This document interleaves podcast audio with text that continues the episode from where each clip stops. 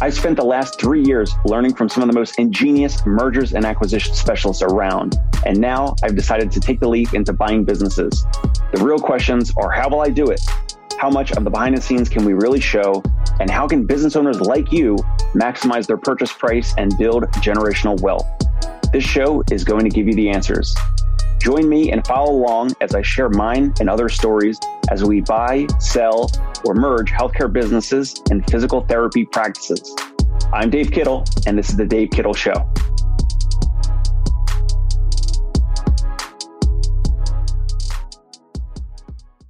Hey, welcome back to the Dave Kittle Show. I am Dave Kittle, owner of Concierge Pain Relief Home Physical Therapy in New York City and the CEO of the Fieldmaker Group. We're currently speaking with practice owners in regards to partnering or acquiring some or all their practice. And today we have Ike Ukawuba on the show. We're going to be talking about if you are looking to sell as a practice owner, we're going to talk about here's exactly how to make your business, your service based business, your home health company attractive to a buyer. And Ike, about 18 months ago, acquired a home health company. We're going to get into all that in regards to what made him interested in this specific business and all that to help you as practice owners best get prepared and ready to sell your service based business. Before we do so, Ike, how are we doing? Welcome on. Thanks. Thanks for having me. Excellent. So appreciate your time. Let's get right into it. So why acquire a home health company? You did not have one before that. And as far as I recall from the first or second call that we had, you did not work in a home health company. So why the industry briefly? Uh, maybe a little bit of a background on yourself, and then we'll kind of get into the practice, the company that you uh, acquired? Yeah, sure. So, in terms of my background, I had a background in consulting. I was working for a large consulting company for about seven years or so. After that, I left to do independent consulting. And then at the same time, I worked on some startup uh, businesses in the healthcare space. It started off with a healthcare marketing company. Specifically, I was working with orthopedic and pain surgeons, helping to market their, their practice. And that, that business as you know, being in physical therapy is really referral based. So our, our company was doing a lot of boots on the ground, grassroots type marketing for these physicians to help drive more patients into their, their practice and help grow their practice. So just, just being in that, that space in the ortho world, you know, you get visibility to a lot of things that is happening in the healthcare space. So, you know, from that, there was side ventures that we did in terms of you know, small joint venture investments when it came to like a medical, particular medical product or device. So I was very familiar with the healthcare industry. What, what drew me to the home health, in, in my case, more specifically home care business was one, I knew a little bit about it, right? But I also knew that this was a business that I can own myself without having a physician license. So I spent a lot of time helping grow other providers' practices. So I wanted to take some of that experience and, and, knowledge myself and apply it to a business that that I own. So pretty much take my own advice, right? And, um, and get some equity for yourself. Yes. Yeah. So so yeah. So that's that's kind of how I, how I landed on getting in the the home health home care industry and particularly, right, it, I saw that it was a growing industry, right? If you look at the way our everyday lives are today, right, everything is going to the mode where you have, you're able to do things in your home, right? It's not the traditional facility based type world. So that's where I saw the trend going to. And then if you just look at the demographics in terms of where, you know, people want to have their, their care, their home care, their health, their healthcare services, they prefer to have it in a home, right? So that's, that's one piece. And then the economic side of it, right? So if you compare facility based services and the cost of it compared to the cost of providing those same services in the home, right? It's multiples in terms of cost efficiency. So all those data points was, you know, really the driver to point me in, in a direction to get into this industry. So that's, that's how I landed here. Yeah, makes a lot of sense and definitely stable, right? Like, especially through COVID. I mean, there's always yeah. going to be demand. There's more and more people that want to age at home or age gracefully in place. Yeah. There's all these different terms, right? About, you yeah. know, having some, some convenient service come to you. Let's go back to why does a seller want to sell? There were four D's that we talked about. Do you remember what those were? not to quiz you or anything, but what are some of the reasons why a seller would want to exit or, or get out of the business? Yeah. So the, the four reasons are the four D's is death, divorce, disability, and a new one that I didn't realize was a fourth D. To me, it was just the three Ds, but desire, which, um, ironically, um, in my situation, when I acquired this company, my seller fell into that, that fourth D. Got it. So, and I would list like under disability, like any health issue, health condition. So, yeah. you know, um, we've spoken to some practice owners that have had other medical diagnoses recently where they're not like completely disabled, but there's some medical issues. So that certainly would be part of it. So, okay. So let's get into what are some ways we could start at the initial phase, uh, the, the pre LOI phase when you're just, you know, even before meeting the seller what are some initial things that a business owner, a healthcare practice owner can do to start preparing for sale, for exit, and making their practice attractive to a buyer like you or or like myself? Yeah, so definitely putting in the infrastructure when it comes to understanding what attracts a, a, a buyer. So for me, I went through thousands of businesses when it came to looking to buy a business, right? And uh, the type of business that was attracted to me when just getting some high level information, right? Was one, you know, definitely financials, right? Is the business trending in the right direction, right? Is it going up, not down, or at least going up a little bit and somewhat steady, but definitely not, not down, right? So from a revenue and a profitability standpoint, right? So I looked at the last three years, right? And seeing those numbers, right? The second thing is, are they asking for a reasonable price, right? So, you know, a seller can, best thing you can do is try to get an understanding of what these companies typically trade for. So for me, if I, if I saw those two things, those are the things that get your juices going when you're looking at, to buy a business where it gets you excited just from seeing those two things. And obviously you got to get more details and get more information, whether you're dealing with the broker or the, or the seller themselves. But those were the two key things, right? So it's, it's setting yourself up to have your business in that fashion, definitely growing. Nobody wants to, you know, buy a business on the way down, not sophisticated buyer at least, right? And then having reasonable price expectations.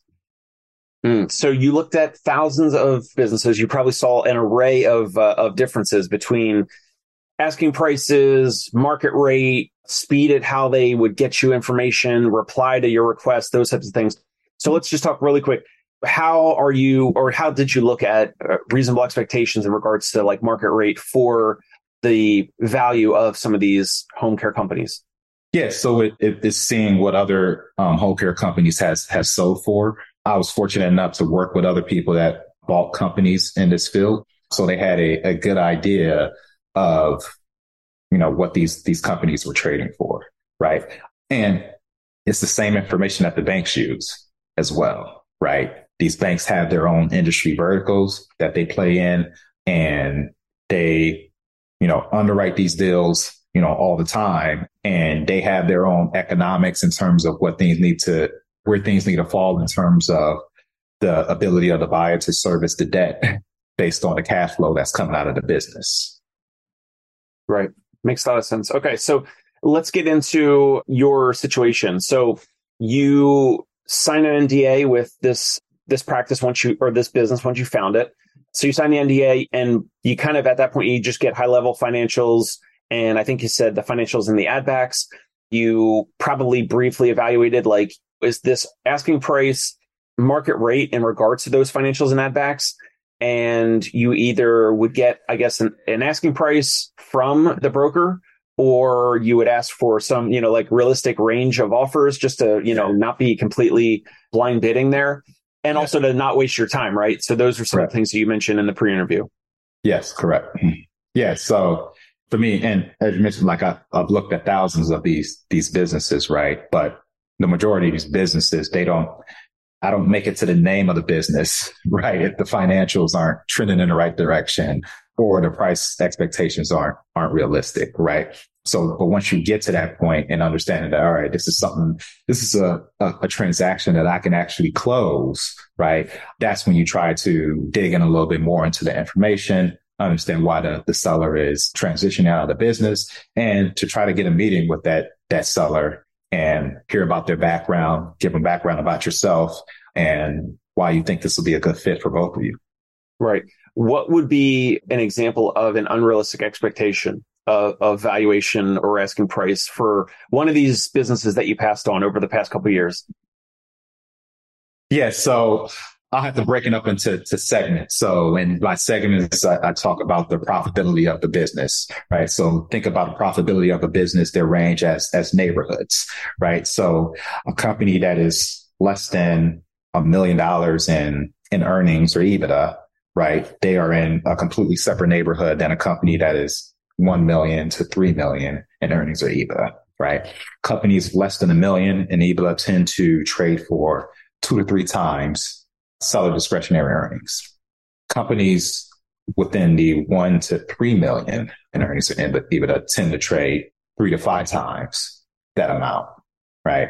That's a general framework, right? You have specific industries where they might differ, but that's a general, general framework, right? So I've seen companies that were barely at the $1 million mark and expecting a six to seven times multiple on their earnings. So right. just just to clarify, so a company that's doing a million in top line revenue or a million in EBITDA, you said EBITDA, EBITDA. Okay, so if a healthcare company that's doing a million in EBITDA, they're doing what three million in top line revenue or four?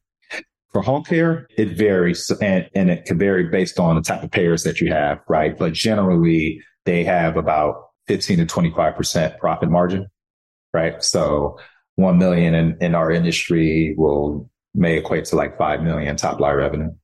Got it. Makes sense.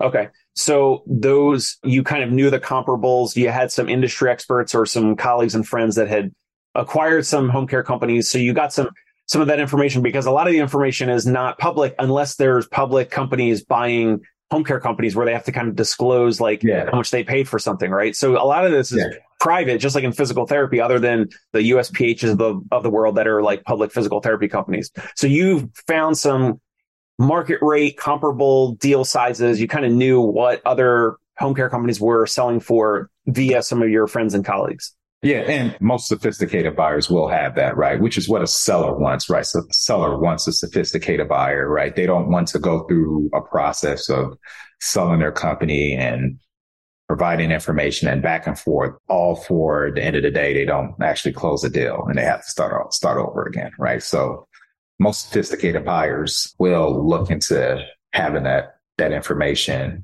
reach out to their warm market to, uh, to find a connection that has some experience in the industry just to get an understanding of what they're paying for. And if they don't, right, when they get to a bank, the bank is going to let them know. Right. Okay. So let's say, so you, at, at some point, you sign the NDA, you put an offer in, the seller agreed to the offer.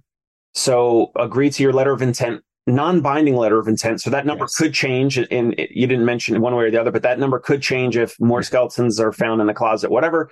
So the offer was accepted. You enter preliminary due diligence. You're basically in this phase, you're kind of like checking and verifying some of the financials. You're asking more questions. You're digging into the tax returns, the bank statements, all that. You're yeah. looking for any, any inconsistencies. What are some either something there or something around this scenario, this point where this could uh, delay a deal? This could kill a deal. What are some things here that you're kind of digging into that were important to you at this point? Yeah. So the first thing I wouldn't say this this is necessarily a deal killer, but it does raise some a little bit of concern, right? Um, when once you once you agree to the offer price and the LOI is signed by both parties, the buyer is going to request some information, right? The speed in which that information comes, right? You know, can tell a story to the to the buyer, right? And the story could be right or wrong, but the the signals that they're getting that is, you know, the seller may not be as ready to move forward, or the seller is not as organized in terms of finding that information to get it back to them. Right. Again, not necessarily deal killer, but it does those, those send, send signals to the buyer, the person that they're they're dealing with. My particular situation, and I was fortunate, right, that seller that I was working with, when we put out a request of the things that we wanted, he was super responsive, super fast in terms of getting us that information and knew exactly where everything was. So another thing that we talked about in the pre-interview was it was the speed of responsiveness and sometimes the longer it takes to get documents or files or agreements sent to you or I, like we'd be asking for insurance contracts, which I think you would be asking yeah. for as well. You'd be asking for, you know, so lease agreements for us, brick and mortar physical therapy practice. You said in the pre-interview that where you're at right now, this office is, you know, you, you guys didn't buy the real estate, so you're leasing it. So you would have needed the lease agreement just for this space, the office that you're in right now. So the speed at the rate that you're able to get some of these documents. So two or three days versus two or three weeks sometimes could yeah. be massive in regards to yeah. like should there be concerns here like what's taking so long like is is yeah. the seller really serious are they going to try to get out of it are they having some remorse or regret already like those are the things going through your head and my head right at that point yeah exactly exactly right and you know we're of the mindset that we're going to buy a business, right? No matter what, like we are going to buy a business, right? And if the business that we're looking at, they're sending these signals that's going to give us pause, right? We're going to find another business to, to spend our time on, right? So yeah, you're absolutely right. You know, those, are things that are sending signal to us and, you know, giving, giving us particular, can give us some concern when you're in those stages of um, doing your due diligence. Yeah. Another thing to just touch back on, I think you and I mentioned it previously, but the confidence of a seller's direct answers or direct responses to questions. And sometimes if they don't know, like it's great for them to just be like, Hey, I don't know that. Like I'll get it from my accountant, yeah. my bookkeeper or whatever. Yeah. I don't know that specifically, or I don't know it, but I can speak to someone who can get you that answer. But the sellers that you and I have spoken with and the one that you were specifically dealing with, yeah. They were great at responding directly, but there was others that you had probably spoken with over the years where they were either I think you described it as like they just they didn't really have answers to all the questions like and it would be either are they just not a business person? Are they not they're not on the ball of their numbers? Yeah. Or are they hiding something? And then it's like we need to investigate that right yeah, exactly. So, and you know, there's some people that are just not as good with their numbers as others, right? I've, right. talked to, you know, sellers and ask them about their, their business and they are just spitting out numbers right there on a call, right? Some folks are just like, uh, well, let me get back to you and, and check on that, right? So either way is definitely someone knowing their numbers definitely better, right? Someone not knowing their numbers is not necessarily a, a deal killer. But again, when we talk about signals that's being sent to, to buyers, right? Them being out of touch with the, the numbers brings up some of those, those same questions, right? Are they just completely hands off with the business or out of touch? Or is there something that they're, that they're trying to hide? But definitely the more people that you have to go through, right, the harder the process is particularly when you don't have clean financials, right? So the seller that I worked for for this business, very old school, very not a lot of technology, but his financials were clean as a whistle, right? His his bank's statements, his bank transactions, everything else for business was in that business account. There weren't any personal transactions there. The stuff that he wrote down in his P and L, like he literally wrote down his P and L statement Tell me about the component of briefly uh, the potential seller, the intersection of integrity, being honest, communication, clarity, also being open and available for in-person meetings during the offer stage. So they agree to an offer, but you know, you're doing your due diligence. Talk about connecting the dots around are they being honest? Are they communicating? Is there clarity here? Are they available for in-person meetings? All the things that would go into building a relationship for this yeah. potential deal to happen? Yeah. So I, I, think obviously honesty is the best, best policy, right? And at the end of the day, there's not going to ever be a perfect business. I think buyers understand that, but um, it's never a good idea to try to hide something, right? At the end of the day, right, a sophisticated buyer is going to be able to connect the dots as they're going through due diligence, right? You know, I remember having conversations pre LOI stage, right? And once we got post LOI and we're having discussions, right? Something's always going to come up where it's just like, wait a minute, does that tie exactly to like what they said previously no matter what it is, right? Prior to, to LOI, right? Because if it's a conflict, and again, no matter what that conflict is, and you find inconsistent statements, then you're thinking like, all right, what other things are they inconsistent about? what other things that they tell me that, you know, may not actually turn out to be true that, um, that just hasn't, you know, come to bear. So, you know, I think those having that relationship and being prepared to have that relationship with the potential buyer is beneficial to both sides, right? You know, one, as a seller, you want to get comfortable with the person that you're handing your business off to, right? And then two, from the buyer standpoint, right? They need to be comfortable that, all right, once I hand you all the money and I need you to, to work with me during the transition phase, right? You know, you're going to be a, you know, a, a, a individual of high integrity to, to help me through that. Right. Yeah, perfect place to pause. If you guys find this valuable or insightful or helpful, go ahead and subscribe on YouTube to the Dave Kittle Show or check it out on Apple iTunes or Spotify. Like, if there's someone that wants to reach out to you, um, not that you're looking to do any paid consulting, I have no idea, but whether LinkedIn, email address, uh, is there a place where someone can reach out to you if they want to learn more or, uh, you know, either buy your, uh, your home care company or, or sell you the next one? Who knows? Yeah, preferably sell me the next one. Um, they can, yeah, they can reach out to me at Ike at progression-investments.com. Excellent. Ike, I appreciate your time. Thank you so much. Hey, it's Dave Kittle. Are you a healthcare business owner or physical therapy practice owner who is looking to figure out your succession plan or exit strategy? We might be able to help. And in fact, we may be interested in acquiring your practice. If you're interested, you can reach out to me. Shoot me an email at dave at conciergepainrelief.com. That's D A V E at C O N C I E R G E, painrelief.com. Or you can call me at any time, 646 781 8884.